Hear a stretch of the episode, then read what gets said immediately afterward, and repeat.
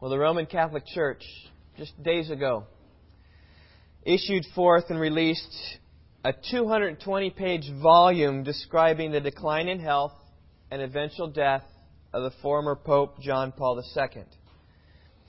It's really a journal logging all the events that took place from January 31st of this year until his death on April 2nd, 2005. It gave detailed descriptions of his symptoms, the care he received, and how he responded to that treatment. He records how his turn for the worse took place on the morning of March 31st when he was hit by a shaking chill, followed by a sharp rise in temperature to 103 degrees Fahrenheit. It records the final words he uttered from his mouth just six hours before he died. In Polish, he said with a very weak voice and with mumbled words, Let me go to the house of the Father. Those were spoken at 3.30 in the afternoon. A little before 7 o'clock, he went into a coma. The official time of his death was registered at, at 9.37 p.m. And I think the Vatican published this report because of the curiosity of many Roman Catholic, many of those in the Roman Catholic Church who feel the need to know of the, the final events surrounding their most beloved Pope. Well, this morning we're going to look into the details surrounding the death of one who's far more important than Pope John Paul II. We're going to look at the details surrounding the final three hours in the life of our Lord Jesus Christ. I trust you're opening your Bibles to Matthew chapter 27. We're going to be looking this morning at verses 45 through 54. And over the past few weeks, we've heard about Jesus standing trial before the Jewish leaders and before the Romans, before Pontius Pilate. We have heard about how he was beaten and how he was crucified. Crucified merely means hung on a tree someplace. We've heard how he was mocked by his crowds, and this morning we have an opportunity to think about his death, the final moments of his life. I want to read the text for you and then give you my outline. Now from the sixth hour darkness fell upon all the land until the ninth hour. And about the ninth hour, Jesus cried out with a loud voice, saying, Eli, Eli, lama sabachthani, that is, My God, my God, why have you forsaken me? And some of those who were standing there, when they heard it, began saying, This man is calling for Elijah. And immediately one of them ran, and taking a sponge, he filled it with sour wine, and put it on a reed, and gave him a drink. But the rest of them said, Let us see whether Elijah will come to save him. And Jesus cried out again with a loud voice and yielded up his spirit. And behold, the veil of the temple was torn in two from top to bottom, and the earth shook, and the rocks were split, and the tombs were opened, and many bodies of the saints who had fallen asleep were raised. And coming out of the tombs after his resurrection, they entered the holy city and appeared to many. Now the centurion, and all those who were with him keeping guard over Jesus, when they saw the earthquake and the things that were happening, became very frightened and said, Truly this was the Son of God. My outline this morning consists really of just four words that will help, I hope, explain to us exactly what took place when Jesus died on the cross. My first word this morning is judgment. Judgment from verse 45 which says from the sixth hour, that is from noon. Their day started at six in the morning when the sun went up. That was the first hour. The sixth hour puts it around noon. From the sixth hour until the ninth hour. The ninth hour, kids, is what time? Three o'clock in the afternoon. For three hours there he was. A darkness fell upon the land. Now we have no idea how this darkness came to be. We know that it wasn't caused by an eclipse. The Passover was always celebrated with a full moon. Earth is here, the moon is over here, and the sun is over here, so that the reflection of that could be a full moon. It's impossible for the moon to be in front of the sun to cause an eclipse. We know that wasn't the case. It may have been a sudden cloud cover. It may have been a, a heat stirred dust wind. It may have been a, a rain cover that was coming in. But you know what? I don't think it was any of these things. I believe that it was something supernatural. I believe that God the Father turned off the sun for a few hours, much like we turn off our light switches. Perhaps God the Father thought this moment to be too holy for others to see with full clarity, and so He made it dark so that the reality of seeing the Son of God wilt away in the final three hours of His life and actually then pass away might not be seen in full display of the sunlight. I believe the darkness was very great upon the land. In fact, I believe that if you would have looked up, you may have seen the stars. Probably at that time when the darkness came, the, the people around the cross probably scurried about and got some torches to light the way. So if you have in your mind the, this idea of Christ dying in full, full brightness of sunlight, think again. If you would have taken a picture of Jesus at that time, you would have needed to have a flash bulb because it would have been too dark. Had you wanted to peer into the face of Jesus, you needed to take a torch and, and put it up closely to him. Oh, you may have seen his outline against the, the darkened sky. But in order to see his face, you would have had to bring up some torches up there. It's, it is interesting. When Jesus came into the world, there was a shining star above his stable at night. Lighting and illuminating there where he was, light and hope to the nations. And yet when he died, there was condescending darkness surrounding his death. Now the question really comes this, is why? Why was there darkness? And I believe, as my outline dictates, that it was a sign, a clear sign of God's judgment. Throughout the Bible, darkness is always associated with judgment. One of the plagues that came upon Egypt in the days of Moses was darkness. It's a plague of judgment. In the book of Revelation, there's a portion of the judgment, the darkening of the sun and the moon and the stars. Perhaps the most convincing, however, is the darkness spoken of in the book of Amos. Listen to Amos chapter 8 verse 9. In that passage, Amos tells of the day in which the Lord would make the sun go down at noon. That's exactly what happened. The sun went down at noon. Amos speaks about, in the context of Amos chapter 8, day of judgment, which I believe this darkness is representing. The next question comes this, is, okay, it's judgment, but judgment upon whom? Well, I think judgment upon two groups of people. First of all, the Jews who committed the most evil sin that was ever done. I mean, think about what the nation of Israel did. They disowned the holy and righteous one in the presence of Pilate. They asked for a murderer in his place. They put to death the Prince of Life. They crucified the Lord of Glory. Here was perfect love. Here was perfect light. And they did the worst thing imaginable to him. They put him to death. And not only that, they put him to the worst death imaginable. The greatest of purity, they brought down to the greatest of indignity and injustice. See, it's one thing to sin against a fellow human being whose sin may have stirred you to sin against them. But it's another thing entirely to sin against a holy God who has only sent grace and kindness to you in your life. I think about David when he sinned awful sins, murder and adultery. He confessed it in Psalm 51. You remember, he prayed to the Lord and he said, Against you, O Lord, against you only have I sinned. That's not that he didn't sin against people. He just said, in comparison with my sin against you, God, and my sin against other people, that's how it seems and that's how it appears. This, this sin of adultery looks so small compared to how I've sinned against you. And you take a, that thought and you think about these Jews who sinned against God Himself directly by putting Jesus, the holy and pure and righteous one, to death. I mean, the sin is far greater than that of King David, who sinned against fellow sinners. And so the dark judgment came upon the entire land of Israel. But there's another judgment taking place. The judgment upon Jesus Christ himself. okay?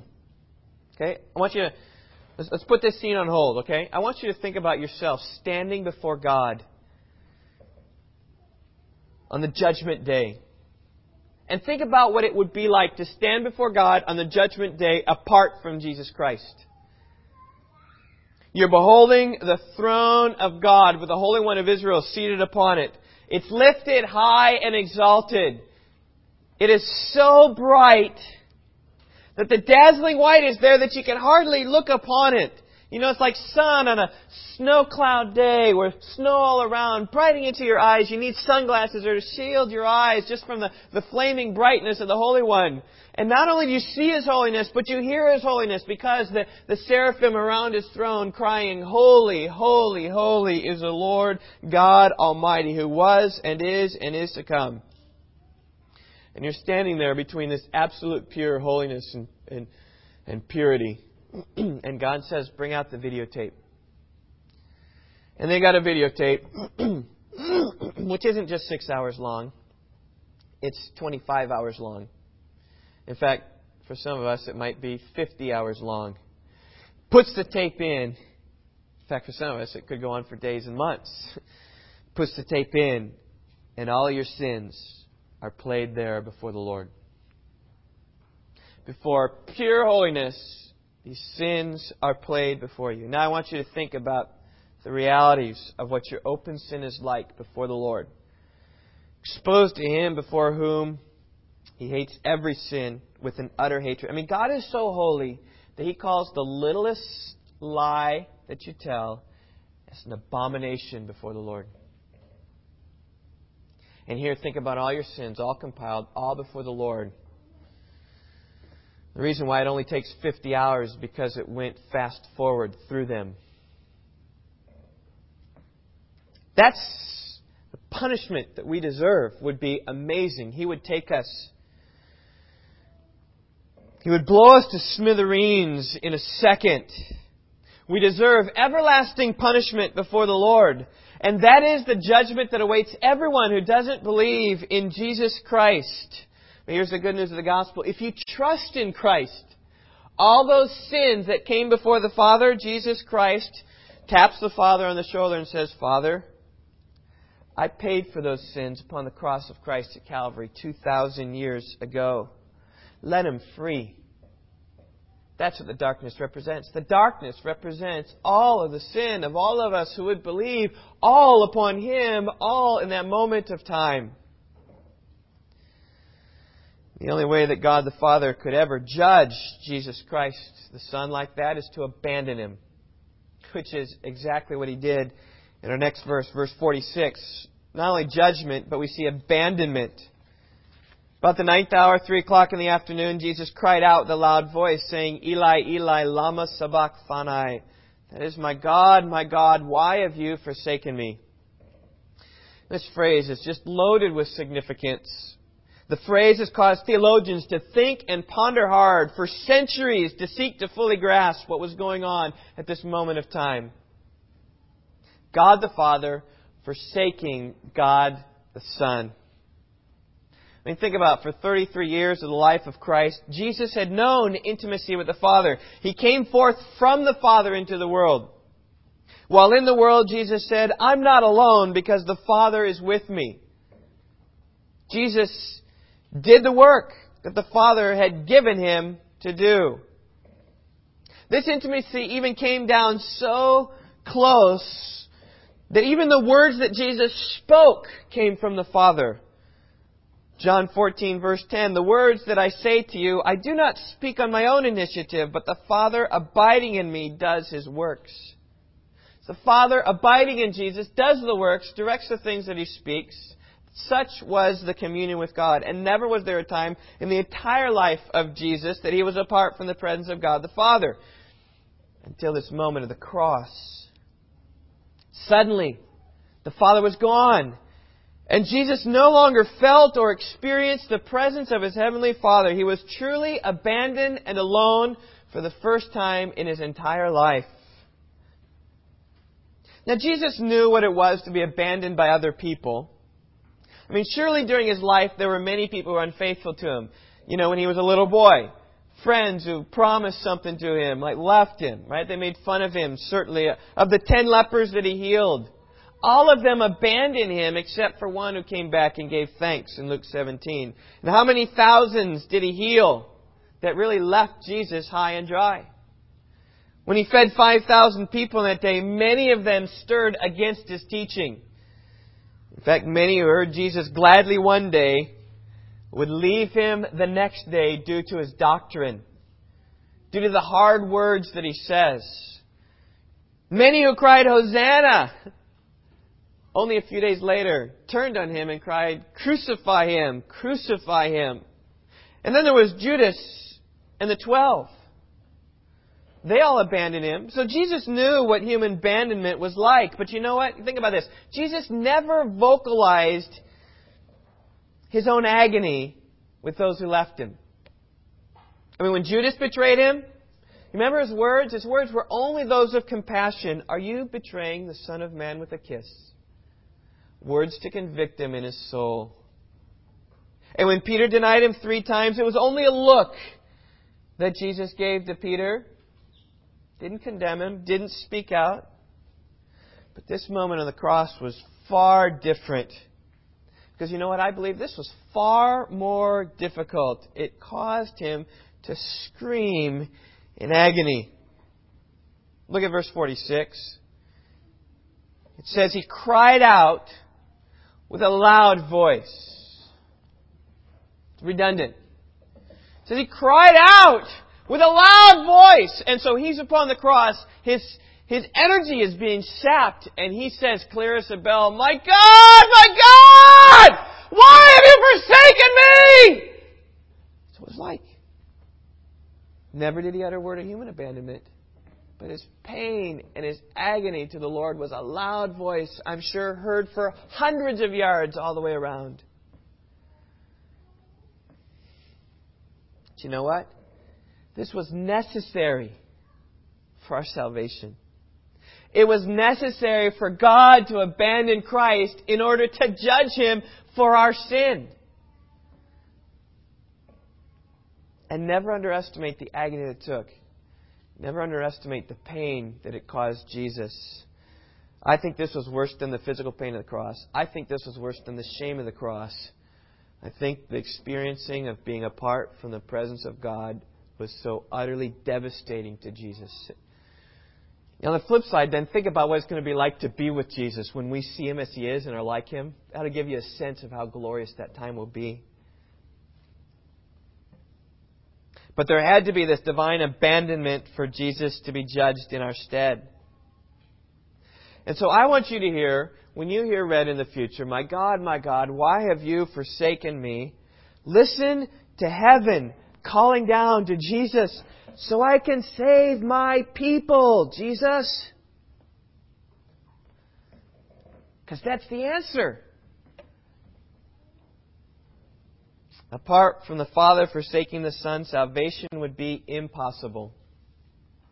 I want you to think further how, how difficult this was for Jesus to bear.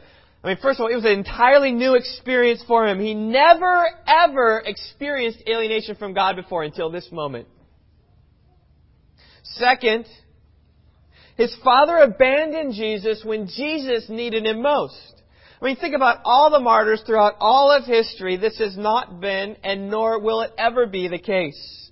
In the hour of greatest need, God has always been faithful to sustain His people. God has promised, I will never desert you, nor will I ever forsake you. Listen to some of the promises that He gave the saints down through the ages. To Joshua, in Joshua 1 verse 5. He's going to lead the people in the promised land. He says, No one will be able to stand before you all the days of your life, just as I have been with Moses, so I will also be with you. I will not fail you, I will not forsake you. When David faced his troubles, he rested confidently in the Lord's presence and help. The Lord is my light and my salvation. Whom shall I fear? The Lord is the defense of my life. Whom shall I dread? Psalm 27 verse 1. Just right with Jesus, right with David. It's going to be God giving defense around David. His presence, not leaving or forsaking. Israel was told, Isaiah 51 verse 10, Do not fear because I am with you.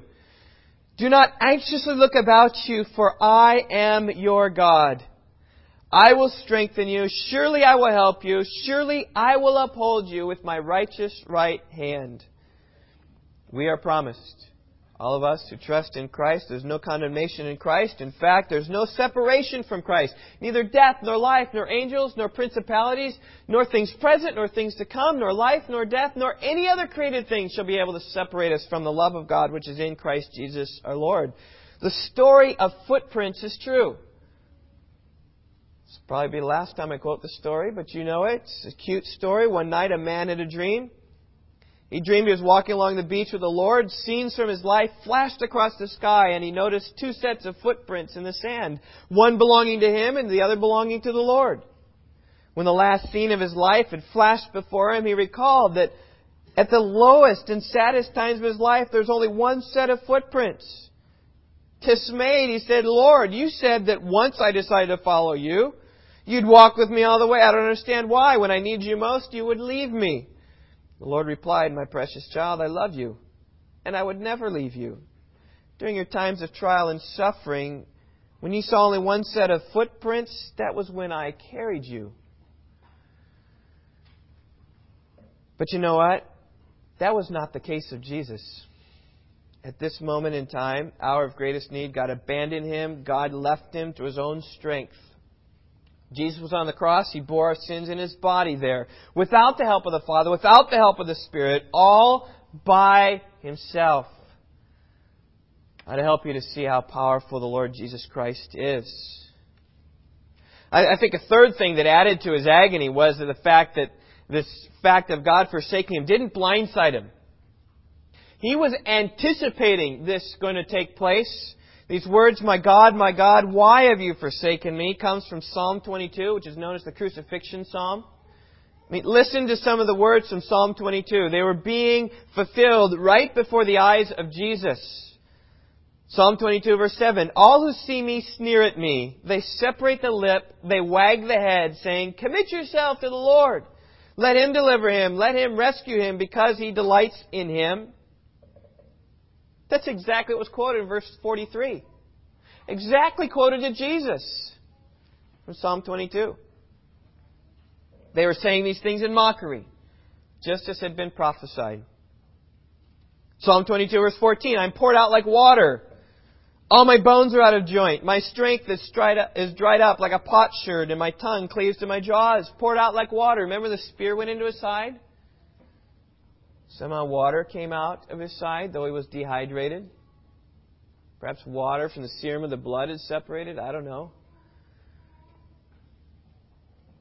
It was common for criminals to be upon the cross, and when finally the cross is put in place, that joints come out of place.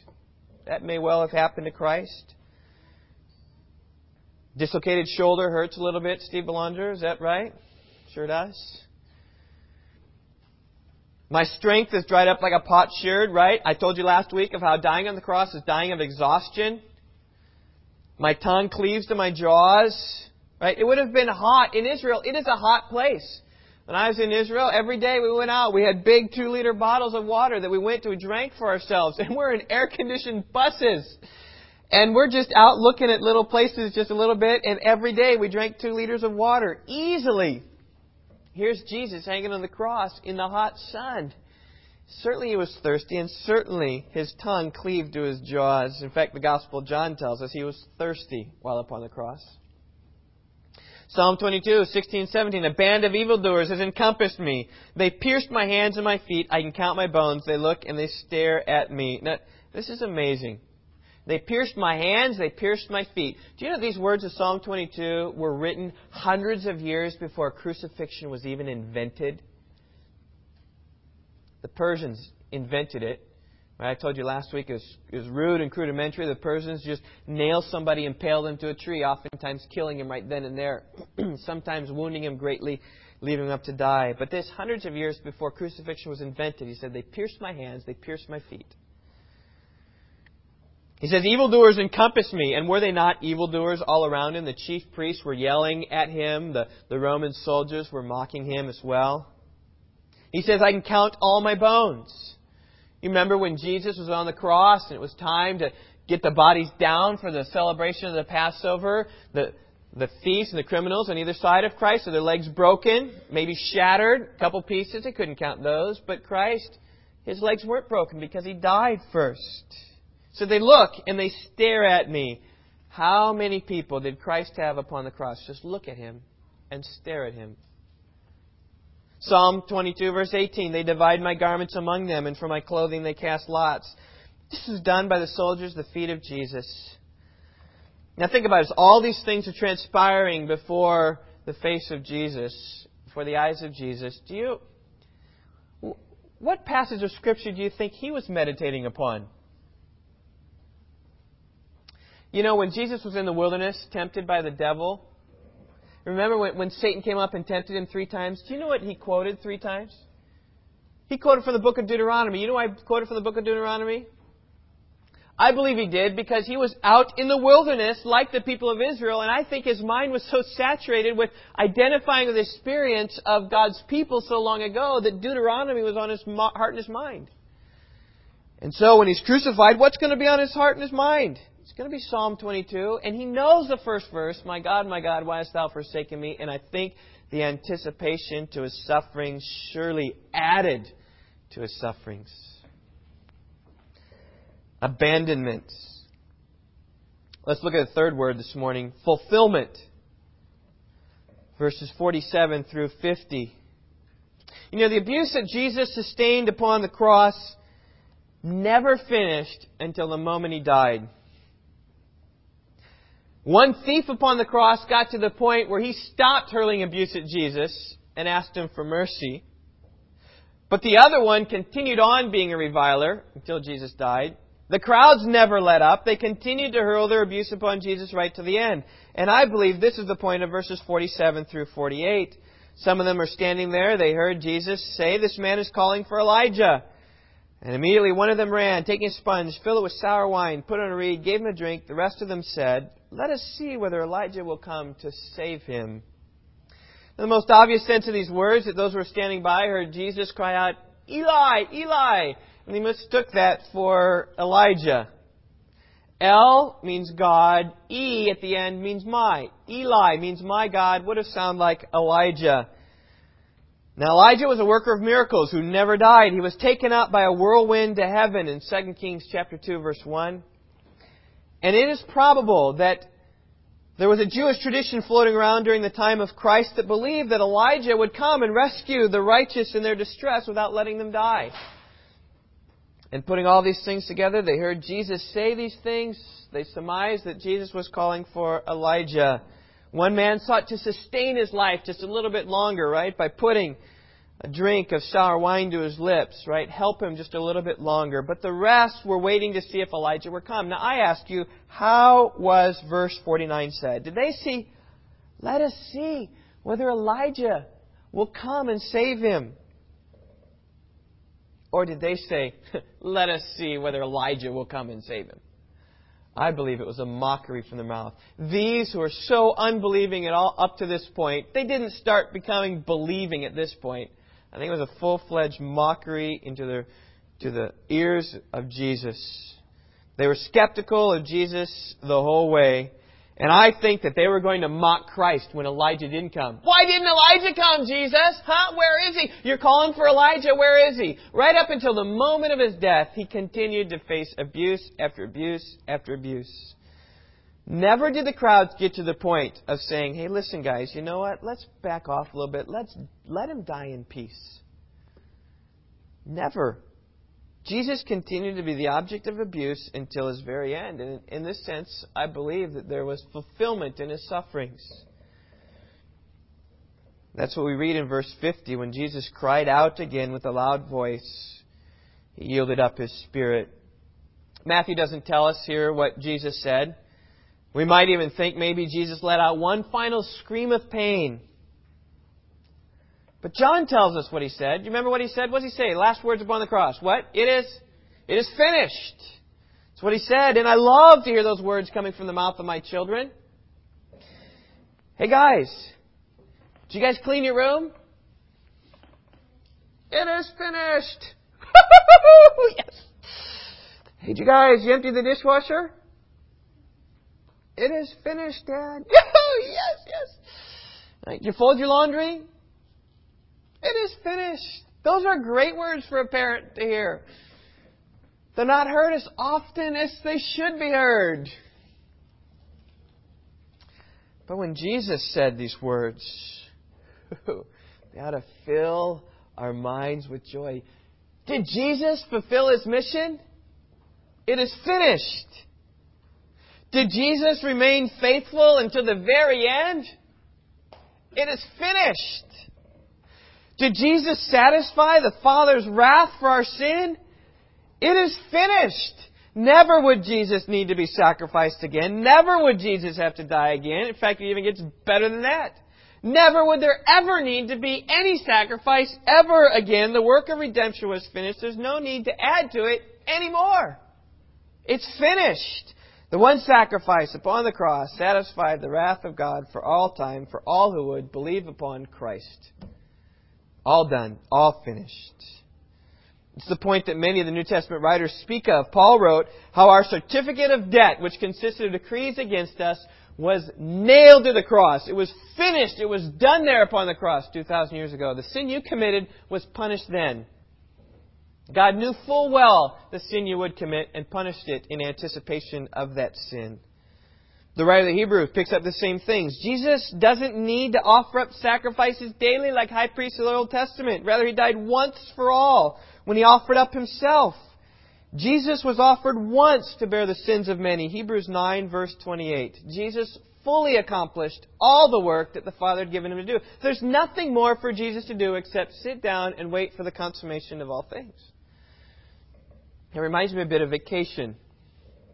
For me, the greatest moment of vacation is when the wheels of our car hit the road on our way out of town. The reason is. How many times have I told you that, Yvonne? this is the best part of vacation. Everything's ahead of us. Lots is behind us, and what's behind us? Well, figuring out who's going to take care of our house when we're gone. Figuring out who's going to mow the lawn, who's going to take care of the plants, right? Packing for all the kids, you know, making plans, you know, planning all that stuff. When all of that is done, we sit in our car, we drive out, and it's almost done. We go to California to visit uh, my in-laws, Yvonne's parents. I think especially even again when once all the, the baggage is stowed and we've checked in and we sit on the plane, it's like, well, what else do I have to do but sit back and enjoy the friendly skies? There's nothing else to do. With kids, there's there's a lot to do on the plane. But you get you get the sense of what I'm talking about, right? The beginning of a of a journey, you've worked really hard, you sit back Maybe after a hard day of work, when you sit down and say it's all accomplished, but it doesn't quite compare because you got to get up to work the next day, right? And after we go on vacation, we're coming back, we got to work. But Jesus, when he sat down, his work was finished for all time. That's what Hebrews 1 verse 3 says. When he had made purification for sins, he sat down at the right hand of the majesty on high. It was all finished. The work of our redemption was accomplished. Fourth and final word it helps bring out what happened on the cross. We've seen judgment, we've seen abandonment, we've seen fulfillment, and now we see announcement. Verses 51 through 54. Once Jesus died, God the Father made sure that all knew about his death. I think that's the point of these verses. In verse 51, we see some catastrophic events taking place in the land of Israel. And I believe they all happened to get the attention of people that something very important was just taking place. Right? Remember when Jesus was baptized? The voice came down from heaven and said, This is my beloved Son in whom I am well pleased. Divine affirmation, announcement of the fact that Christ is the one in whom God is pleased. These cosmic disturbances were in effect making a similar statement that a tragic thing had just happened the Messiah was rejected and crucified by his people. John 1:11 He came into his own and those who were his own did not receive him. The earth shook. The veil was torn. As people raised from the dead, it would have been, hey, listen up, people of Israel, take note of these things. Something tragic has taken place, but it's something marvelous as well, and you need to look into these things. Well, let's look at the first catastrophic event. It says, The veil of the temple was torn in two from top to bottom. now, this for the Jews would have been devastating. I'm trying hard even to think about giving a modern day parallel to this. Perhaps a modern day parallel would be to know that the Taliban has cracked into all of the computers in the Pentagon and stolen all of our national secrets of intelligence. Just like, ugh, you know, utter fear and utter shock for this veil kept the world away from the most holy place on the planet. I mean, nobody was ever permitted to go past this veil except the high priest. And he could only go past the veil one time each year, the Day of Atonement, Yom Kippur. He'd make a sacrifice for his own sins, and then on behalf of the people, he'd make a sacrifice for their sins, and then he'd leave the Holy of Holies, only to wait another year for another different high priest, holy man, to come in and offer the same sacrifice for himself and for the people. Once a year. The Jews were careful about these things. They knew it was a matter of life and death. When Nadab and Abihu presented strange offering to the Lord, presenting offerings to the Lord in the way not commanded, they were consumed by fire from heaven. And Moses had a little talk with Aaron after this. He said, The Lord said, By those who come near me, I'll be treated as holy, and before all the people, I will be honored. And they knew full well that not to honor the Lord and not to come respecting his holiness was a death sentence to them. And the Jews kept this place holy. They honored the Lord in this thing greatly. In fact, so holy was this place, it was called the Holy of Holies, right? The entire temple is holy, and this is the place that was holiest of all of the temple. The Gentiles weren't allowed in the temple. But in this particular place, most Jews would never see that place. And with the temple curtain ripped, the Holy of Holies was open for all to see. That wouldn't surprise me if the priest quickly sought to secure another veil, right? They got another veil, right? They took this veil here like this, and they walked backwards, right? So it's not to look in, and they put this veil up, and they said, oh, okay. Now it's, now it's okay. Right? Lest the people of Israel look into the Ark of the Covenant in the Holy Holies and be consumed by the fiery anger of God. Little did they realize that it was God who ripped down this veil. It was no accident. It was no act of men was an act of God. I mean, notice how the veil was torn. It says here it was torn from top to bottom. Were mere mortal men to tear this veil, they would have torn it from bottom to top. One man here on the side of the veil, another man here on the side of the veil. They rip it up and it from bottom to top. But this ripped from top to bottom, clearly showing that God had torn it down. What God had torn down, let no man put up. The Jews today fail because they put that back up. They didn't realize everything that God was announcing to the world. He was announcing you no longer need the Holy of Holies to access God. You no longer need the high priest to access God on your behalf in the day of Yom Kippur because the ultimate day of atonement has come in the death of Christ. The Son of God has been sacrificed, the perfect Passover lamb, crucified for your sins. the yearly sacrifices all pointed to that one sacrifice that would come once and take away all sins for all time. Those who believe. The writer of the Hebrews points this out quite well. It says, A law, since it's only a shadow of good things to come and not the very form of those things, can never, by the same sacrifices which they offer continually, make perfect those who draw near. It's impossible for the blood of bulls and goats to take away sin, but Jesus, by one offering, has perfected for all time those who are sanctified through the offering of the body of Jesus Christ once for all. That's what the ripping of the veil means. The ripping of the veil means that, that there's no more high priest mediator. There is one God and one mediator between God and man, the man Jesus Christ. 1 Timothy 2:5. It's the, by the blood of Jesus that we have confidence to enter now into the holy place. We don't need to trust in high priests anymore, and that's what God was announcing with the ripping of the veil in two. But it wasn't only the veil that God used to make his announcement to the world of what happened that day. He also sent an earthquake. It says in verse 51, the last half of that, that the earth shook and the rocks were split. Now we can only assume this earthquake was a large one. Matthew says explicitly that the rocks were split. We, this may be the rocks of Jerusalem, maybe the rocks of the Temple Mount, maybe the bedrock. For any of those to have been split, it would have meant a big earthquake took place. Now, it is difficult to know exactly what the Lord was seeking to communicate with this earthquake. But you know? I believe that he was merely seeking to get attention to the people in Jerusalem of what of the significance of the event that just occurred. Yvonne and I were married on June 27, 1992. It's a glorious day on both of our calendars.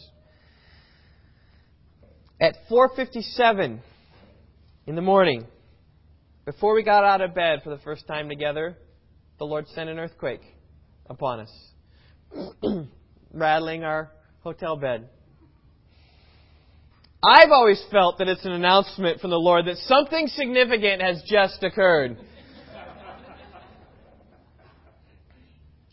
I've always felt it's a divine confirmation of our marriage. I believe that's what took place in Jerusalem at this time. I mean, everyone in Jerusalem would have felt this earthquake the Lord sent upon the earth. Even those perhaps who were home sleeping. They worked a night shift, okay? They're home sleeping, taking a nap. With a, such a, a strong earthquake like this, I believe it would have wakened them up. I remember speaking with a friend of mine who was living in Los Angeles during the time of the Northridge earthquake in 1994. He said that he was in bed sleeping when the earthquake hit at 4.30 in the morning. He said he woke up and it felt like somebody was shaking him back and forth like this, is what he said. And nobody slept through the 1994 Northridge earthquake, and nobody slept through 3030 AD Jerusalem earthquake either. All would have been alerted to the big event that just took place. In fact, I think this is a little bit like disciplining our children. The Bible tells us to use the rod with children because it will drive the foolishness out of them, it will give them wisdom. Right? We love them, that's why we do that. As we take the rod, we don't hurt them with the rod. Right? We spank them on their bottoms. Right? So they feel the pain. It's in a sense to shake them, to wake them up, because obviously your words aren't being obeyed. And if your words just through your ears aren't being obeyed, maybe the neurons through their body hitting their brain might say, oh, God, Dad is serious about this. And so, likewise, when God shook Jerusalem, He said, you know what? I'm serious about what took place. You saw Jesus walk on the planet. You heard Him.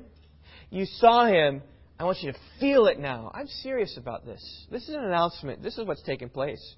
I believe I'm right on my interpretation because this was the response of the centurion and those who were with him keeping guard. Look at verse 54. They had witnessed, the centurion and his guard had witnessed many crucifixions in their lifetime, but you know what? They said this was different than all of them. Never before had they crucified one who prayed for their forgiveness as they pound the nails into his hands. I mean, when they're pounding the nails into Jesus, and Jesus is over there, oh, Father, forgive them. They know not what they do. The centurion said, That is weird. Never experienced that before in a crucifixion. And, and by the way, these, these men crucified hundreds, thousands of people during the time of Christ. They'd seen many of them. They'd been numbed to it. But that was a shocker, I'm sure. Never before had supernatural darkness come across the land during the crucifixion. This guy's upon the cross. It's like, poof, who turned out the lights? something's happening here. Never before an earthquake shook the ground the moment a victim died. They put all those things together. They witnessed it. They concluded that God Himself was involved in this crucifixion. It was so different than any others, and that's what we read in verse 54. Finally, we come. Now, the centurion and those who were with him, keeping guard over Jesus, when they saw the earthquake and the things that were happening, they became frightened and said, Truly, this was the Son of God. They got it right. They said this was the innocent man, this was the Son of God. He never should have been crucified. God's confirmation upon him. Now, the Jews should have come to the same conclusion as well. I mean, just think about it. Whenever a catastrophic event happens like this, people always talk about it. I mean, you can talk to those people who lived through the 1994 Northridge earthquake, and you can ask them, well, where were you? What were you doing during the earthquake? And they all know right where they were, and they will gladly tell you where they were. You go down right now to New Orleans and say, boy, where were you when Katrina hit? They'll tell you right where they were, what they were doing. Boy, did you have to get rescued? How'd you get out? You know, what's it like? To... They will gladly say, because whenever a disaster takes place, it's on the lips and on the mouth of people. You go through a big storm, and you'll gladly talk about what you experienced. And these events would have been the talk of Jerusalem. I, mean, I can imagine just several women talking. One says to another, well, What were you doing when the earthquake hit? I said, Well, I was out back making dinner for our family, and things started shaking, and, and my, my pot started rattling. In fact, some of them fell off the shelf and broke. Where were you? He said, I was walking along the way, and all of a sudden my legs felt like rubber. And I, I, I grabbed the side of the, the house there and stood, and, and the ground kept shaking. I said, Ah, it's an earthquake. I know what's happening. And he asked another. I said, Where were you? He says, Well, I was with my friend, Mary Magdalene.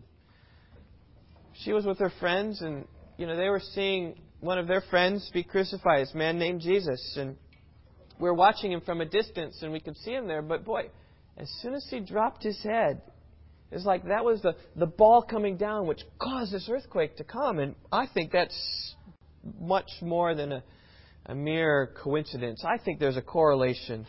He was a righteous man. All my friends were telling me how this man was the Messiah, and I, I'm not sure I believe that, but this is, boy, I, I'm maybe. And I think as many of them talked in Jerusalem among themselves, it would have spread the timing of these events. The darkness, Jesus' head coming down, the earthquake coming, and they would have had to put those two things together. The earthquake took place the moment that Jesus died. I believe it was God's method of getting everyone's attention, trying to shake them up a little bit, saying, The Messiah has been crucified.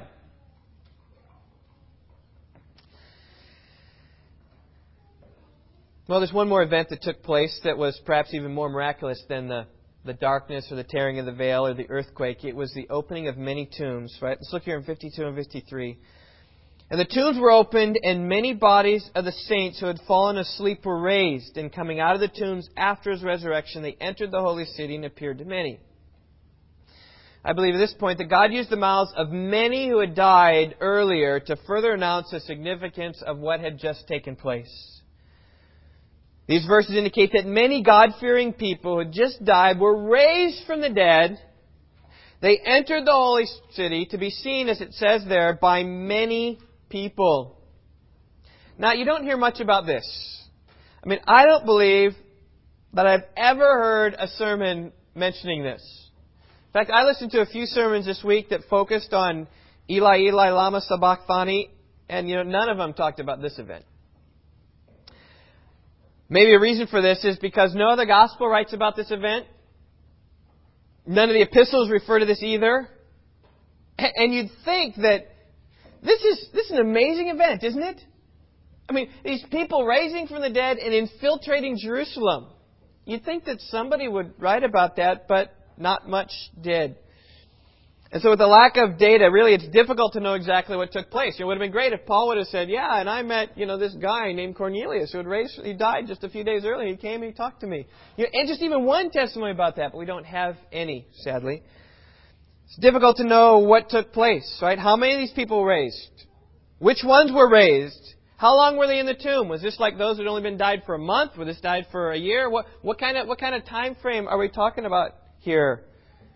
What happened afterwards? Did they die again? Were they like Lazarus to be raised only to die again? Or, as some commentators I read this week, believe that when they were raised, they were raised with spiritual bodies, never to die again, translated then into heaven.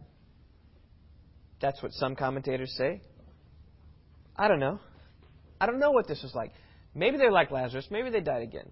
But maybe that made an impact, like Lazarus. You know, he went around and could tell everybody. Maybe these appearances were brief, and maybe people say, "Oh, I'm not sure about that," you know, and they raised him up. We don't know, but among all these questions, we do know these people raised from the dead, and we do know, as verse 53 says, they appeared to many.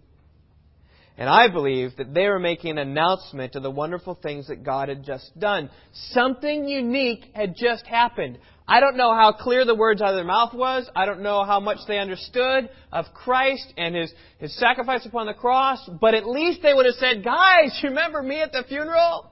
You were around singing, what were they singing at funeral? It is well, it is well. They sing, what else? What's another funeral song that's sung? In the garden. Remember, guys, I was there and you guys were singing these hymns. How great thou art, right? That's often sung. You were there. That's me. Here I am.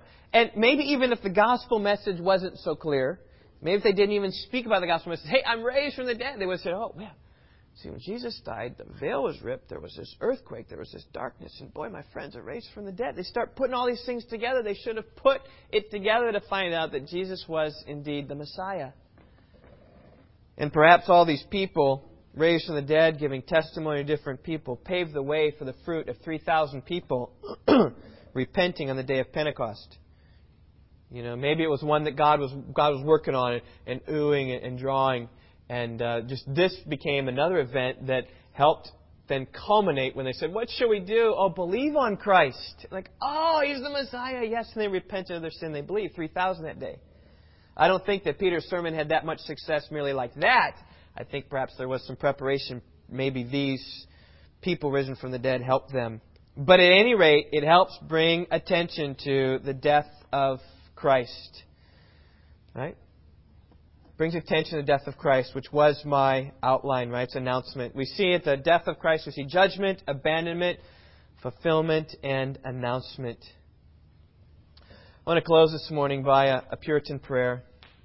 I figure that so we look at the Cross of Christ. This Puritan who wrote this long time ago just far better than I can in encapsulating our heart and our desire for Christ. So let's bow our heads, listen to this prayer, read, pray it as yourself, and then we'll close our service.